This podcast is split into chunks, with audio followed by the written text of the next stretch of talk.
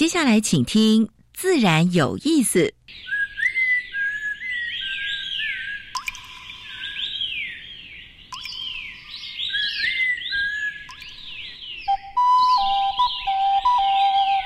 大自然是最能启发人心、最迷人的教室。透过鸟语、虫鸣，顺着山峰、水流，教给我们自然万物的盎然趣味与生命智慧。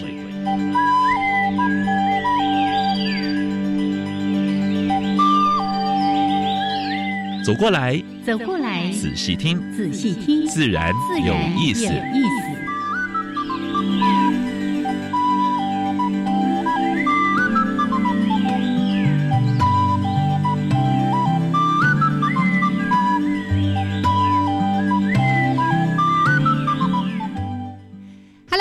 的听众朋友们，大家好，欢迎收听教育电台，自然有意思。我是杨平是，我是燕子好的杨老师。嗯，燕 k i s 啊，不，天气越来越热了啊，那到六月中旬了哈，呃，要多喝水。啊，哎，真的，我刚刚还在跟杨老师说，这个周末假日呢，因为外出在外面一直晒太阳，回家呢就是一直喝水，一直喝水，怎么样都觉得好渴。哦。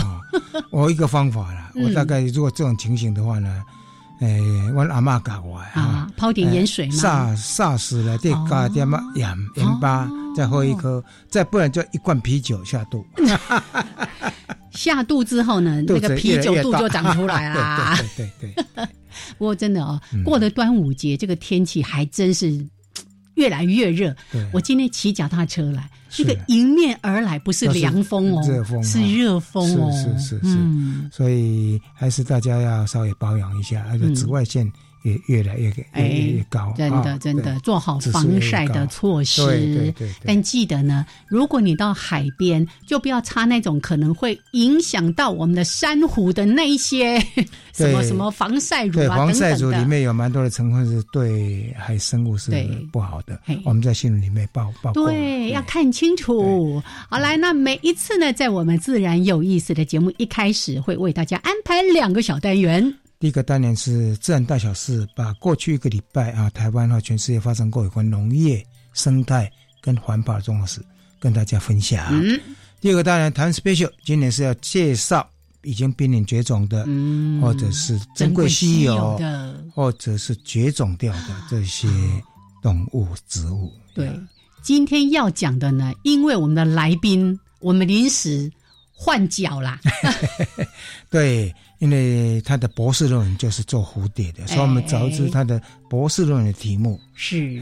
那我本来要讲的那个是已经几乎是极度濒危，对对对。可是呢，今天要讲这个带给我们无限的希望，因为它的栖地改善啊，还有大家保育意识抬抬头，嗯所以它从。珍贵稀有的已经降到第三类保育类动物，对，偶尔要来振奋人心一下。我们先卖个关子，等一下把来宾请进来谈。OK，好，那今天的主题呢？哦，这也算是个大消息。对呀，这个大消息的话呢，哎，大概三十年来第一次。对，动物园竟然说要提前放暑假呢，而且一休就是十天，从明天开始。嗯，都只有我们放暑假去动物园，怎么会有动物园放暑假的事呢？对，等一下我们问问来宾，好不好？这其实是一件很重要的事情，非常重要。而且他们在做这个决定之前，还做的明，对啊，做调查，三万多人只有五百多人反对，九十。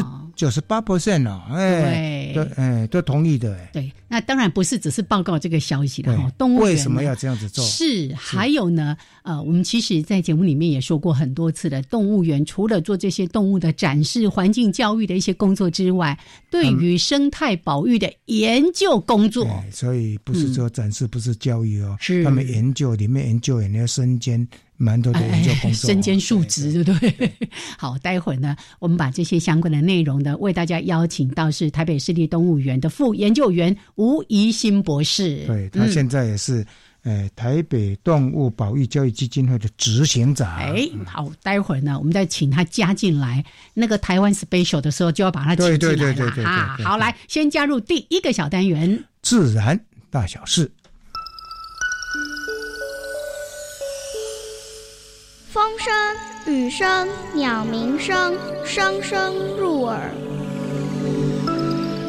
大事、小事、自然事，事事关心。自然大小事。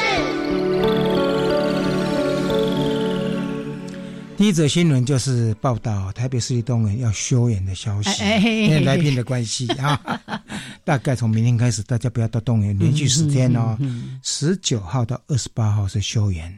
为什么要休园？等一下吧，哎原因就哎留给留给那个宜兴来谈。对啊，其实蛮重要的。对对对对嗯第二个讯息，最近在媒体上面可以说非常夯，而且几乎每天报真的。啊秋行金虫入侵台湾的消息。哎，那个老师最近也一直被我轰炸，因为呢，我只要看到邱行军虫，马上任何的讯息马上赖给老师。其实呢，哦我已经读太多了。哎，老师是专家。后来我也到读一些呃那个那个那个呃外文的资料收集蛮多这方面的啊。耶，这个六月十七号哈为止，全台湾除了兰屿、绿岛，还有南投县，还有基隆啊，还有包括呃嘉义市跟新新竹市没有沦陷之外，嗯其他都有记录。对，而且不单是幼虫，也有成虫也有成虫哎对对对。而且我今天早上还看到说，它的飞行能力实在超厉害一天就可以从中国大陆对岸飞到飞到我们这边来了，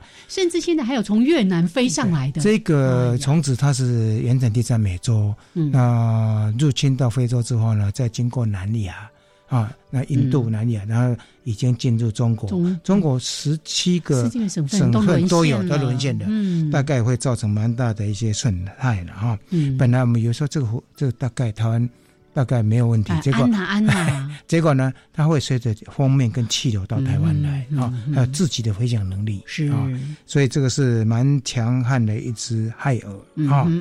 那现在农委会跟黄检局都已经启动啊，就是防治工作。那目前这个防治工作其实对这先用压用农药把它压制下来，嗯哼，有那有机农田的话，可以用微生物杀虫剂啊，大概先一定要压制下来，那做耕除啊，嗯。那把这些作物啊，那移到田里面当肥料嘛啊，是。所以这个紧急防治措施的启动是对的了啊。嗯嗯嗯，那之后呢，大概因为它陆续会随着后面来，所以我们也不能够掉以轻心，嗯所以大家必须要跟这只虫子共患难的准备了哈、哦就会变成农民就是以后要注意防治这个真虫子。的啊，哎，哎。尤其它对于禾本科哦，都是我们重要的粮食作物，对对，粮食哎作物，对水嗯稻啦，对玉米啦，米。还有对三，那它的危害的作物有三百五十三种，连杂草它都危害。啊哦，所以这是分数不均呢，哎蛮麻烦的哈，因为叶蛾科的本来就是杂食性嗯啊，啊台湾叶蛾科过去蛮重要的斜纹叶蛾哦是啊，这个几乎到处都是防治上的叶蛾到现在还很但没办法，因为这是变成防治中的一一一环，因为它是昼伏夜出，是就是。白天会在地面嗯。啊，然后那点土壤的缝隙，然后晚上再出来偷偷的吃啊所以这个比较麻烦。哎，台湾大概原来有七种这种。嗯呃，叶蛾科科，呃，是。就是这种 Sporoptera 啊，就是这一属的昆虫，那现在就增加这一种了。哦，那紧急防治本来有时候可以压制下来，但是整个看起来，呃，经过几天的专家会议看起来是。不是那么那么乐观啊，所以真的要要做长期抗战的准备了。我们也经常在说防疫如同作战，对不对？哈？所以呢，哎，这个好，好像大家最最会去提到它的辨认的特征，就是它那个屁股就是这个尾节的有四个点，哈那，然后头上有一个 Y 形的，哎对对。对，那如果反正你任何你只要用手机来用这个电脑打上秋秋天的秋行军行军虫，你可以看到它的特征。啊。尤其特别，如果你有一些种植的植物的话，去检查一下，赶快对。清除就只要看到嗯。马上清除，清楚，就是嗯。药剂防治先压制下来，然后耕除是。啊，耕除。那这个部分的话，当然农政单位也要开始对这个虫子好好做研究，应该组一个 team，是啊是。好好针对这个虫子，因为过去的资料都是收集国外资料，嗯这个虫子入侵到台湾之后哎会造成会不清楚 啊，所以必须要从它的生活史、它的对食物的偏好性，还有这个基因型，嗯还有最重要最重要的防治策略，是。还有包括是不是能够有一些有效的天敌的抑制这个种子。像中国现在已经找到一种春春象，叫做鼠春啊，哦，他们要大量在繁殖啊，然后打算就是用生防治看能不能压制下来。嗯我们上次提过的也是也是外来种的那个荔枝春象啊，嗯对不对？用平用用平衡小蜂嘛，对不对？嗯。所以这比较长远的，这嗯。呃用生防治的方法。啊。好，好，第三则讯息，就上礼拜我们报过，就是菲律宾跟马来西亚把洋乐色要退回去，退回去。给，我运回去。现在印尼也采取策略了，啊！他希望来自于美国跟加拿大的五个货柜的嗯垃圾、塑胶垃圾跟废纸垃圾，哼，哎。对不起，请你把它运回你们国家。啊，然后有六十五个货柜来自欧盟的嗯，这些各种垃圾，哎，我们还进口洋垃圾哎。哎，那我我们什么时候也会说给我退回去哎我们是不是？哎，NGO 是不是也来努力看看？啊？真的啊，调查局在六月十三号全台总动员八十个，哎，十八个外勤的处站，有三百多名调查官同步调查国土保育的案件的行动，嗯，对非法经营露营场，还有呢，包括滥垦山地、非法占用国用土地，还有呢，青岛有毒废弃物约谈的一百零五位。哦，我想调查局能够对国土的这些保育啊采取行动，这是蛮值得鼓励的。是我们给是他拍拍手。对，啊那我们作为消费者，其实我们都是这个地球的一份子，台湾的一份子哦。如果你喜欢露营，麻烦请找那个合合法法的露对对营地，不要为了尝鲜哦，或者说什么地方网络爆红，我们就赶快出过去，这样是不对的。嗯，再来就是一个的讯息，我们知道植物，植物就提供氧气嘛，是，还有粮食作物，对不对？嗯，它也是生态的支柱。很重要。最近有一篇卫报，英国的卫报，对卫报嗯，发表一个讯，到一七五零年到现在，大概七五百七十一种植物，正式已经灭绝。灭绝已经跟我们说拜拜了。这个呢，比那个工业革命前要灭绝速率快五百倍。嗯啊嗯所以主要是因为栖地，我们把很多它的自然栖地，诶、经过砍伐变成农地啊，所以造成这些植物的植物的那个那个那个灭绝了，是。台湾也有啊上次也报过，哎真的。是是，我们一直在说，植物是一切生态的基础。对对对，所以来，请大家也为这些不会说话、也不会叫的植物来尽一份心力吧。嗯，这是今天的自然大小事。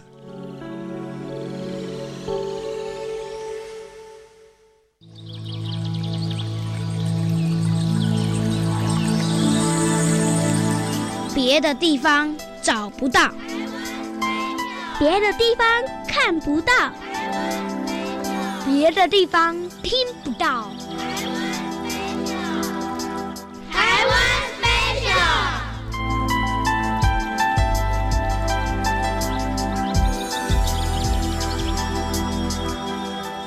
好，现在时间是上午的十一点十八分，欢迎朋友们继续加入教育电台，自然有意思。思，我是杨平是。我是。燕子。哎，台湾 special 本来今天介绍一种哺乳类动物，嗯，但因为来宾的关系，我跟燕子建议说，我们换角色，对对因为对他这这个这个是蛮蛮值得去报道的，因为是本来是珍贵稀有的、嗯。啊，因为栖地保护做的还不错，是。所以它慢慢回来了。啊，这么美丽的生物，我记得三十年前我带学生到垦丁去的时候呢，看到这个蝴蝶一飞过来，所有的学生全部欢呼，因为那时候很少很少见，对，啊哈。然后这个蝴蝶的名字呢叫做黄赏赏凤凤蝶，来邀请我们今天来宾 宜心，好，叶子杨老师，各位听众大家好，我是宜心。是哎，这是我们第一次因为来宾把我的主角给换掉换了，哈，这个阵前换将啊。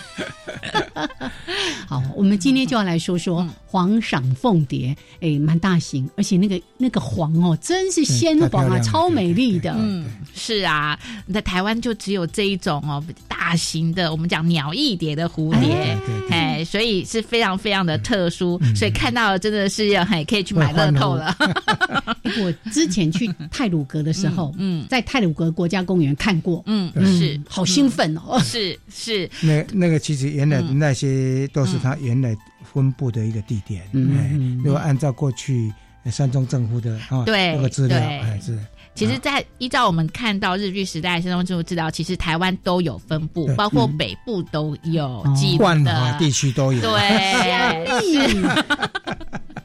是啊，对啊，所以当我们发现，哎，他为什么已经列位需要保育呢？嗯为什么到底发生什么事情呢？当然，哎，我的老师哦，杨老师就给了我这个任务呢，就开始来研究这个蝴因为蝶了。当时他是在那个呃昆虫馆工作，嗯我说这个呃，你把它做透彻一点嗯啊，因为感觉上它是有数量慢慢增加，嗯但是呢，后来就是也是根据他的博士论文，耶然后呢，经过开会把这个降到降级的。哎是好，你再继续说。呃，是啊，是啊，因为哎，既然这么漂亮美丽的蝴蝶，当然是一般昆虫馆或者蝴蝶馆都很希望网罗展示的物种。可是它又是保育类，所以当然我们要想。想清楚到底它发生了什么事，那也是经过诶、也是好几年的努力，所以我们也到台湾各个地方去寻找，说诶、是不是还有？既然山东政务说全台湾都有，可是人家又有说，诶、只有南部看得到，是是是，哎，那到底它的分布状况是如何？我们也做了一个全台湾的大调查，嗯来搞清楚、弄明白。说，哎，那其实我们就发现了，的确在很多，因为大家对于蝴蝶都是非常，哎。都觉得需要保护，所以有很多的栖地都慢慢在改造，所以我们也在发现，其实它的分布也越来越有扩大的现象了。嗯嗯而且有蛮多民间的蝴蝶馆哈，嗯它为了增加吸引游客的力量，它会到虽然是保育，但是会偷偷的 去对去把把它做移动了哈。对，但是呢，后来因为很多基地，很多地方都有种马兜铃，对哈。对。人类种很多马兜铃，嗯。所以慢慢慢，它基地也恢复了。哦。对对，因为它它的食物跟马兜铃非常相关。那我们也知道说，其实有很多美丽漂亮的蝴蝶都吃马兜铃，所以蝴蝶园很多这种农场，他觉得说，哎，我其实种马兜铃有很大的效益。嗯。哦，除了黄赏凤蝶之外，也有很多其他的蝴蝶，嗯所以哎嗯，各个农场它都有做。但是这样的行为，我们也就发现了一个现象，就像刚刚老师讲的，偷偷的，哦因为人为移动哎，因为它是保育类嘛，所以我不可以，我没有办法说我可以把它关起来养，我就偷偷的。种了非常多马兜铃，然后大家哎吸引蝴蝶过来，哈，这个吸引有可能不吸引应该是 OK 的对吧对，？吸引过来，对，有些都是用人为的吸引，所以我们也发现了一些现象。哦，他他也做了一些 DNA 的分析，所以才溯本清源说，哎，原来大部分的蝴蝶是从哪里去采集过来的？哦对对，因为我们后来就去做了，因为我既然做了调查，就也把很多个体做了一些遗传上的分析，我们就发现，哎，其实有东边跟西边，其实我们就原来的。结构来讲，它其实应该还是有区隔的，因为我们知道有台湾的中央山脉是一个很大，可是，在我们做出来的基因检测发现，就是有诶东往西、西往东这种混合的现象。那我们从这样子的一个证据就，就是也其实也是呼吁我们很我们就是说。大家都吸引没有问题，可是还是要维持原生的物种，让它自然分布，而不要用人为的方式对哦，像南叠北送北，哎，类似像这样的做法。但是我们也其实也很乐意见到说，大家对于环境保护的意识，对栖地守护、栖地经营的概念都有抬头。嗯所以当然我们会认为黄赏凤年就像一个旗舰种，它好了，其他的物种，对哎，其他的蝴蝶也会跟着起来。所以在这样的一个现象，我们会认为，哎，对于台湾蝴蝶保育的一个发展跟成果，我们也觉得相当的高兴。记得当时台东有个地方哈，嗯，因为它吸引种了马刀铃，嗯吸引的黄长凤蝶来，可是呢，来更多的是另外一种蝴蝶对啊。对。然后他们有采取一些不对的措施，对，也做了一些修正。对，也就是说一开始大家会觉得说我为了吸引它，所以我大量种，让觉得说我哎，他就标榜他是黄赏凤蝶社区，他也发展很多哎生态旅游的产品的。但是其实其实我觉得大家其实这个地方本来其实也就是有原始的分布，可是是是大家是均衡，我们讲多样性嘛对，哎。在很多的营造，其实它还是会是目前来讲还是很有名的蝴蝶保育的社区也是很好做在很那里的，对对。但当时有一些不当的，就是说他把一部分的红红呃红就是文凤的对啊 会做移除，对真是那个大小眼呢。对他觉得，哎、你就不是黄色的，就把它哎、处理掉。我们当然觉得，哎、让它自然的生态平和。那其实我们是会发现，在很多的栖地，我们都知道，虽然我们都觉得蝴蝶都会在这里生存，可是它还是有选择的。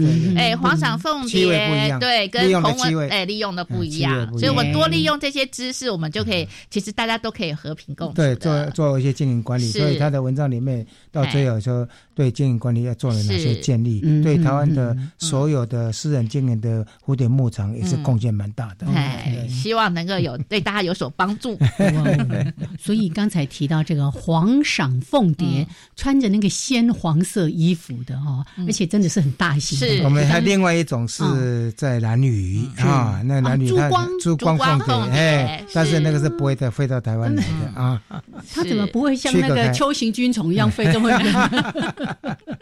嗯。好，所以呢，今天我们也透过这样的一个小单元哦，把嗯。我们宜兴过去哇，真的应该是花了好几年的时间做的相关的研究，对，而且很高兴的是。当时在做这个研究的时候，它已经这个是二级的保育类，是是哦，是已经相当危险了。那后来这些年，当然我们也谢谢大家都越来越有这个环境还有生态保育的意识，所以呢，哎，七地的营造之后，让黄赏凤蝶的数量有所提升，没错哎，对。但它就被降级了。哎，对，这个降级我们是说是叫做降级，其实表示还它是是一般保育类的，对，哎它还是算保育类，而且表示它的成绩是好的，所以它才它才可以被降级的。这个这个这个黄长红蝶就是跟现在的猕猴数量增加，是。山羌数量增加，呃，野猪数量增加，还有水鹿啊，这嗯。其实都是对台湾是一个蛮正面的，就是保育方面蛮正面的讯息。是是，所以当我们去爬那个高山的时候，哇，看看到那个水路，一开始哦就想说，我这辈子从来也没有看过水路。刚开始看到那个一粒一粒的粪便的时候，就已经很心里面很兴奋了。到后来，哎，偶尔会听到它的叫声，到晚上睡觉的时候。周围竟然一圈都是水路啊、那种幸福感实在是、这个那个燕子讲她的经验哈，哎，耶真的，所以其实是蛮棒的。嗯嗯嗯，好。那所以呢，我们听到了这个好消息，也认识了一个美丽的生物，想要对它进一步的认识，来打上穿着黄衣裳，哈、黄裳凤蝶，你就有机会好好的来认识这个美丽的生物这。是今天的台湾 special。对，来，我们也谢谢宜心来帮我们做说明，谢谢。OK，好，那我们就先聊到这边，稍微的休息一下，一小段音乐，还有两分钟的插播之后，回来主题要跟大家郑重宣告。动物园要提前放暑假，可是你开始放暑假的时候，它就开始开张啦哈！待会儿回来跟大家好好的来说明一下。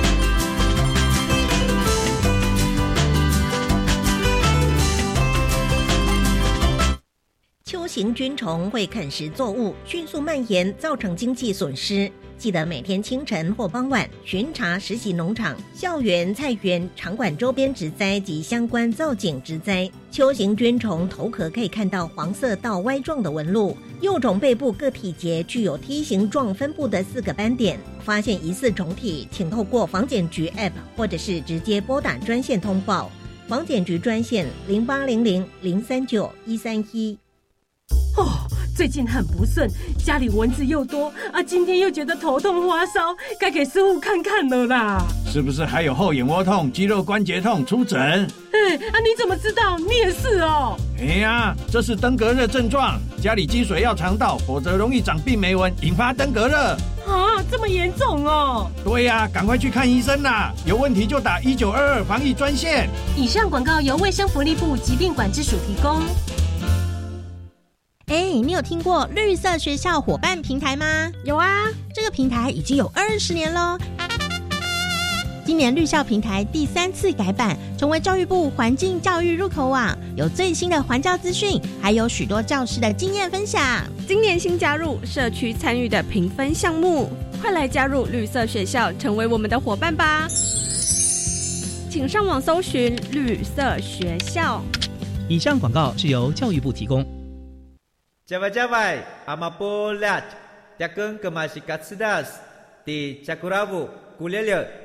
大家好，我是来自台东的胡代明，这里是教育电台。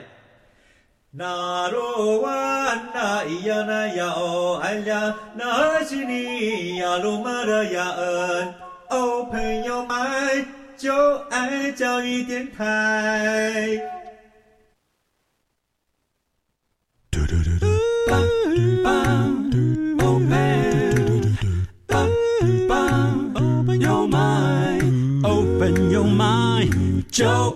教育电台。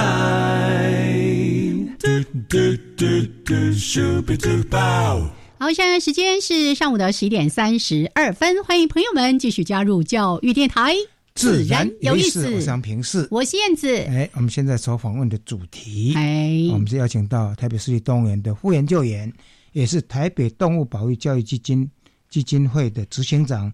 吴怡新吴博士，嗯，要告诉我们说，为什么动物园要做休园，而且他们做爱波点呢？哎，那个好像往年都只有在除夕，还有呢，一年呢，除夕或者是说，后来他们还有一个，诶，有室内馆的，大家每一个礼拜轮流轮流，只能够休一天呢，这次休十天的，家伙多大？哦，大规模。对呀，大家一定非常的，因为。要提醒大家，明天接下来十天千万不要来动物园。到二十八号，十九号到二十八号，对哈。你看，我们选今天来就是预告啊，跟大家讲，千万不要说，哎，有一些那个学生那个毕业的，现在都已经开始放假，就想啊，来给动物园，又困又困又困。对，其实大家一定很好奇，说为什么我们要做这件事哦？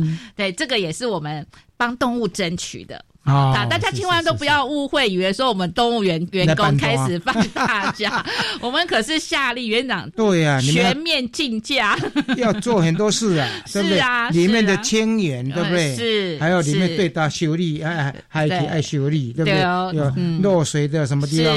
还有什么呢？可以继续谈。对，其实就像我们现在哈。大家都知道，我们都要做体检，像我们都到一个年纪哦。那动物园办案木栅其实也三十几年了，对。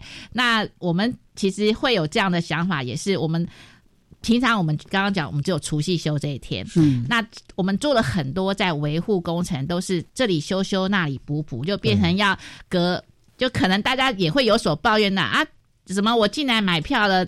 某个馆不能看，这个区域看动物看不到，为什么呢？那所以我们也就思考，因为我们后来园长也刚好去了去山动物园。去山动物园，他们每一年就是在冬天的时候，其实他们会有一个叫做休园期。那他他其实这个时候反而就是全面也是禁止休假。有些都国外动物有些也是对对，他们就是为了有希望。借由这个机会，好好把园区做一个整理，那做了很多一些，所以我们也回来思考说，那我们可不可能也这样做呢？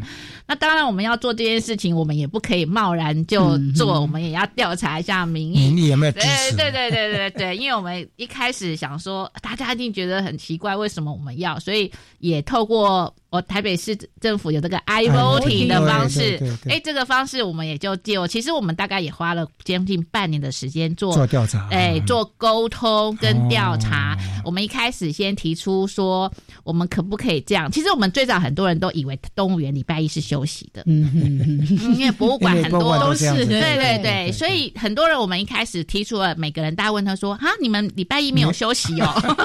好，那那那我们也觉得说，哎，是不是有很多选项？后来我们就认为，其实我们。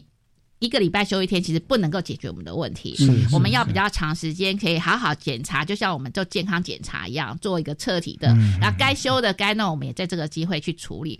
所以我们就提出这样的一个方案，那也透过这个调查，其实这个是动物福利耶。嗯我给你看，但是呢，游客来会造成一些骚扰问题，对不对对？让对让动物也可以休息一下。对，其实我们是真的为动物着想，也就是说，我们也让好好的在这个时间，对于也许动物的设施环境，是是因为以前我们都只能慢慢修局部的对，那你局部修其实就是拉长时间。如果我们可以。早就准备好，这个时候力气其实对动物的干扰是低的，哦对，所以我们也做过了很多的，也说明了，那也很高兴，几乎有九成八的民众是支持我们的想法。我看到那个数字，我是有点吓一跳，三万多人，这五百多个人反对。因为大家都哦爱动物啊，对呀、所以表示大家都非常支持，而且是是。对都是因为我们是从动物的角度去思考，动物福利觉得真的不是为了我们动物园要动物员工要休息的。有刚刚呢，宜兴有特别说，动物放假，人员竞价，没错，是，所以从明天开始，我们就开始进入一系列的赶工期，因为其实十天真的是不够。我们希望这个第一个，我们讲所有的馆舍，我们当然希望大家都希望，就像诶进场美容一样，我们也需要，所以我们第一个就一些建筑物，我们要做一些油漆粉刷，那这样子对游客也不会有干扰，然后也可以透过在。参观面这个地方做一个处理，嗯。那当然就刚刚讲的，就像我们检查我们的心血管一样，所有的血管、水电，这个也趁这个机会好好去做，所以我们也会有某一天会停电。嗯。啊。那这个当然。没有开放，就对游客就不会有一些啊。啊停水了停电。嗯。对那当然还有很重要的就是，我们也要针对动物的部分，它的行为风化设施是不是有可以再精进的？嗯所以这个部分也是我们在这段时间要积极去做改善的部嗯分。所以最近这未来十天，动物园这些研究人员或者里面工工作人员，包括工程人员都会非常忙碌。对我们希望在二十九号。二十九号重新开园的时候呢，嗯。让游客也有耳目一新的感觉。对，没错。哈。我们然后还有一个很重要的，我们在二十六号、我们二十九号开始，我们也启动我们的电子票证系统。啊。以前在动物园来的时候是要买门票，是是是。哎，对我们二十新开放的时候，我们就采取了电子，我们也用这个时候，我们好好做测试一下。啊。对，所以二十九号来动物园，你就可以持着电子票证进园参观。是是对是。是是手机什么都可以。对，我们就可以透过你的手机，我们我们想无纸化是我们的是所以一样的到门口去设定，我们就可以提着你的 QR code 哦来进园。不错不错对哎对，现在其实有蛮多的地方都可以采取这样的方式。是而且也不用大热天还要排队。对，都用我们全面电子化，很棒，对，全面电子化是是是。可不可以透露一点亮点？就是经过这十天之后，民众再次来到动物园，会看到最大的改变是什么？我们希望全面都可以改变啊，当然只要包括我们的艺术雕塑啊，或者是这些都会。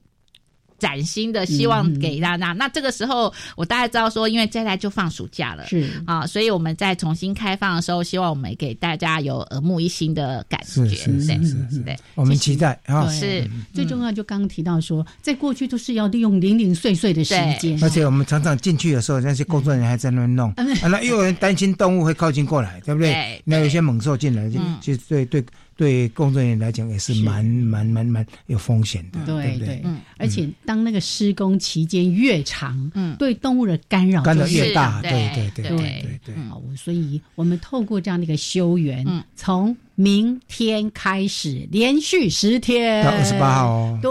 对。到二十八号是对。二十九号才开园，哈。对对对对对是。对对。对，是。啊，好好，所以呢，把这个讯息提供给大家，请务必告诉你所有的朋友，尤其是家里有小孩的，一定很喜欢利用这个时间去动物园玩玩。对那我们把这个讯息告诉大家，一切是为了让我们在动物园里面的这些动物有更好的生活的空间，是是也为了让大家呢去到动物园的时候有更好的参观的品质。是的，好，那我们这个段落就聊这边好了。待会儿呢，下一个段落再好好的来谈一谈刚才说的，其实为什么要做这些事，就是基于他们对动物有很多的研究对，了解动物的需求。还有动物园，它其实也扮演蛮重要的研究角色。是那最近呢，我们看到在 Discovery 有没有看到嗯全世界我们第一次养出穿山甲的宝宝宝？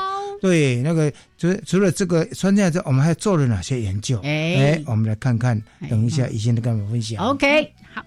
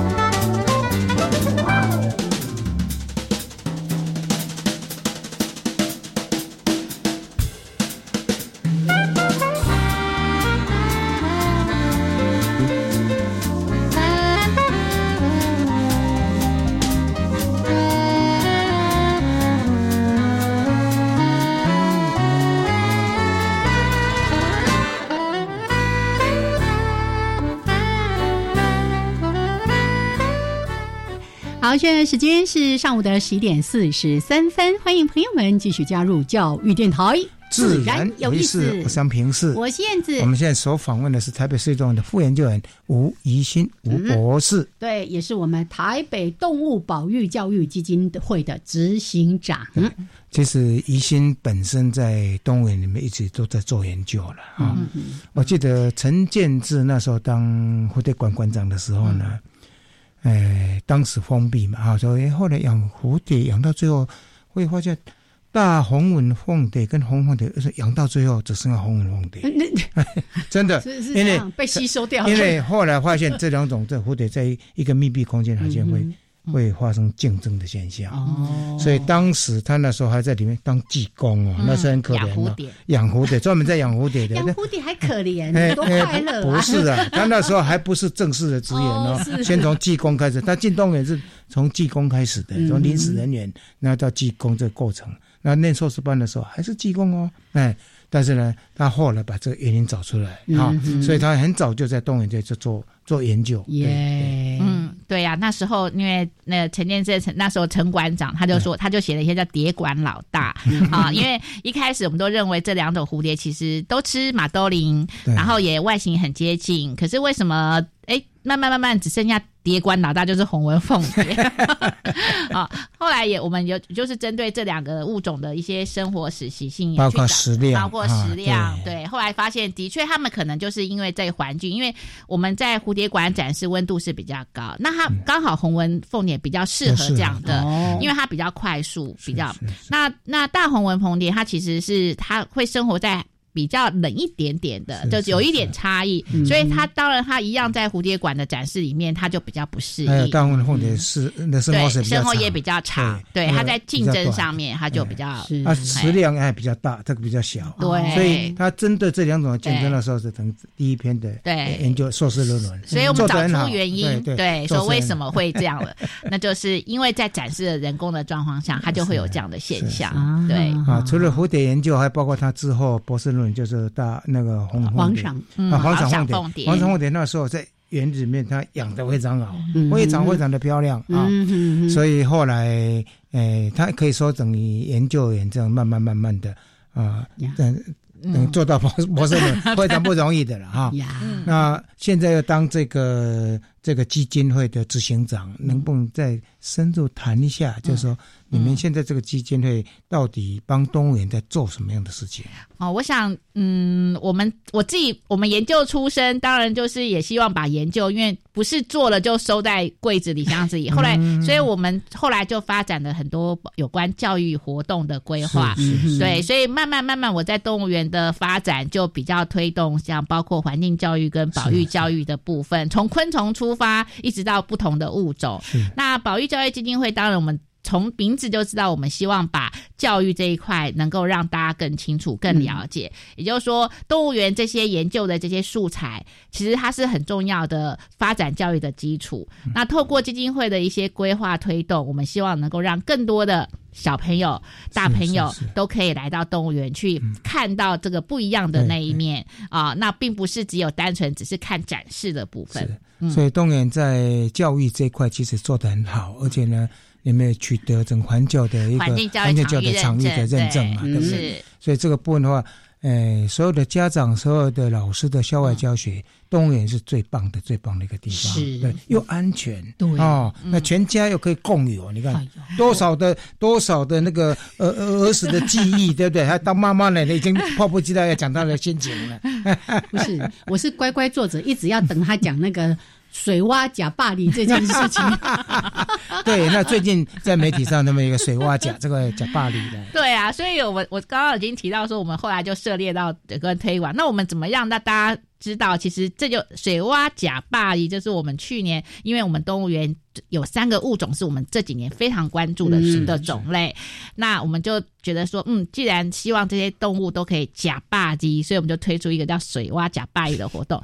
那水是什么呢？大家应该知道，说我们上个月非常如火如荼的帮了小朋友 小 baby 命名的水獭欧亚水对獭，对对我们非常可爱的，对，哎非常可爱。那我们也是在这两年都非常的幸运，我们有有个宝贝个体的出生哈。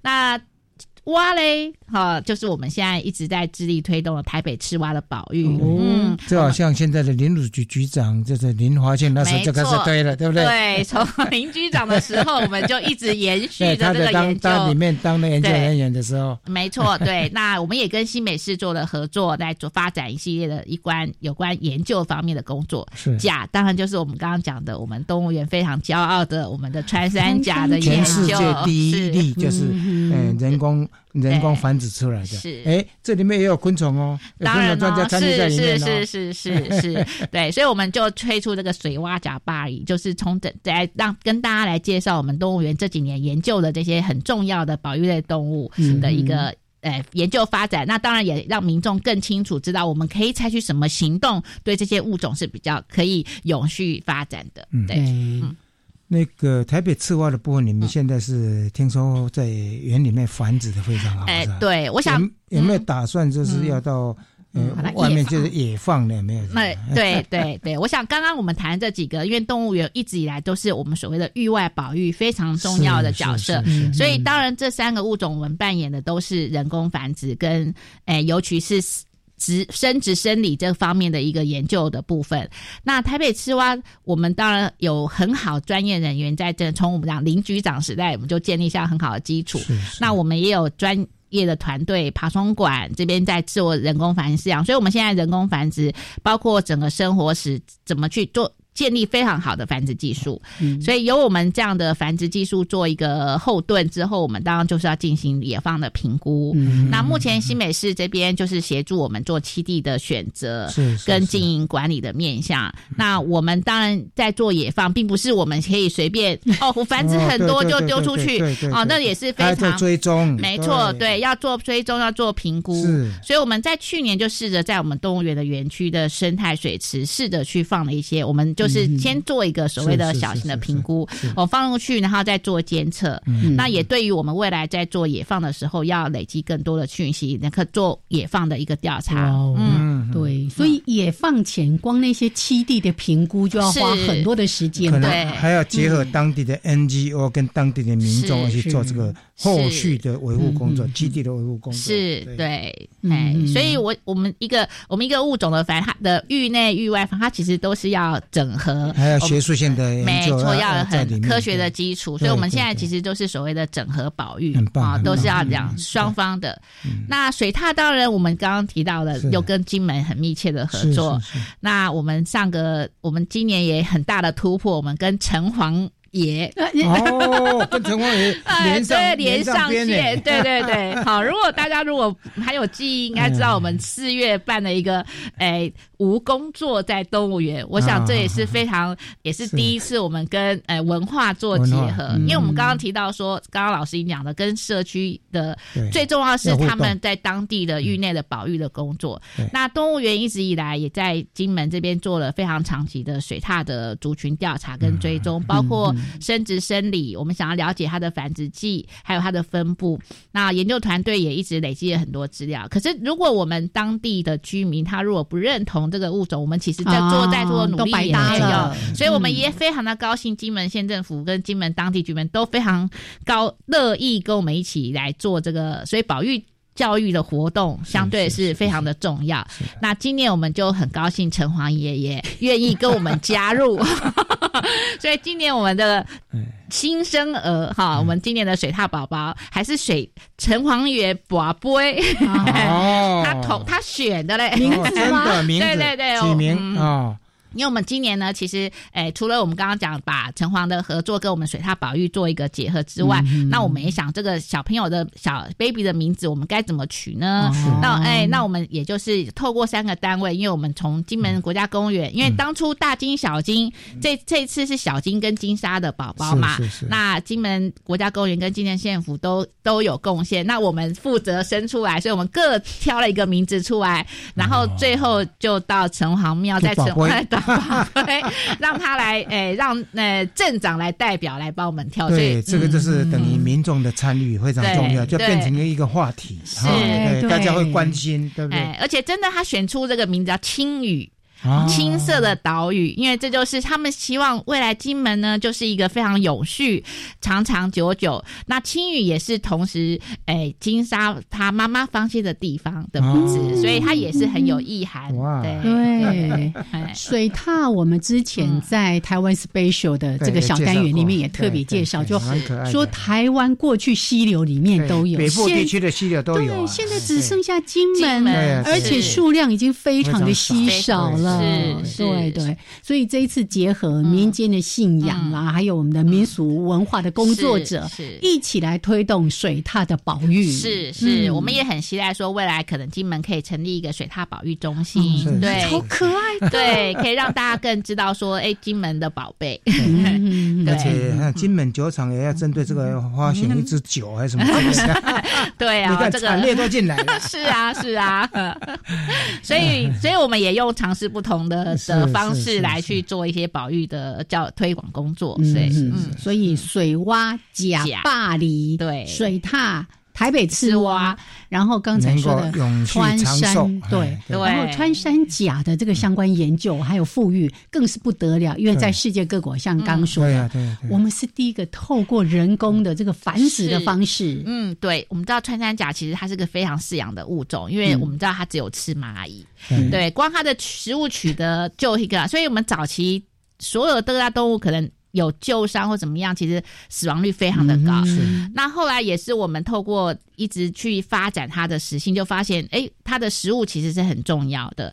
所以我们也目前透过一系列的研究，包括它的食性啊、营养啊去做，终于我们可以人在人工的环境下繁殖。现在好像有个蚂蚁专家叫张张师大的林宗奇博士，对好像在合作开发这个饵料。对，因为我们嗯刚刚提到说这个，因为它的胃酸，因为它为了要消化这些蚂蚁，它的胃酸很强，所以我们要怎么样去有源源不绝的这个蚂蚁来提供它？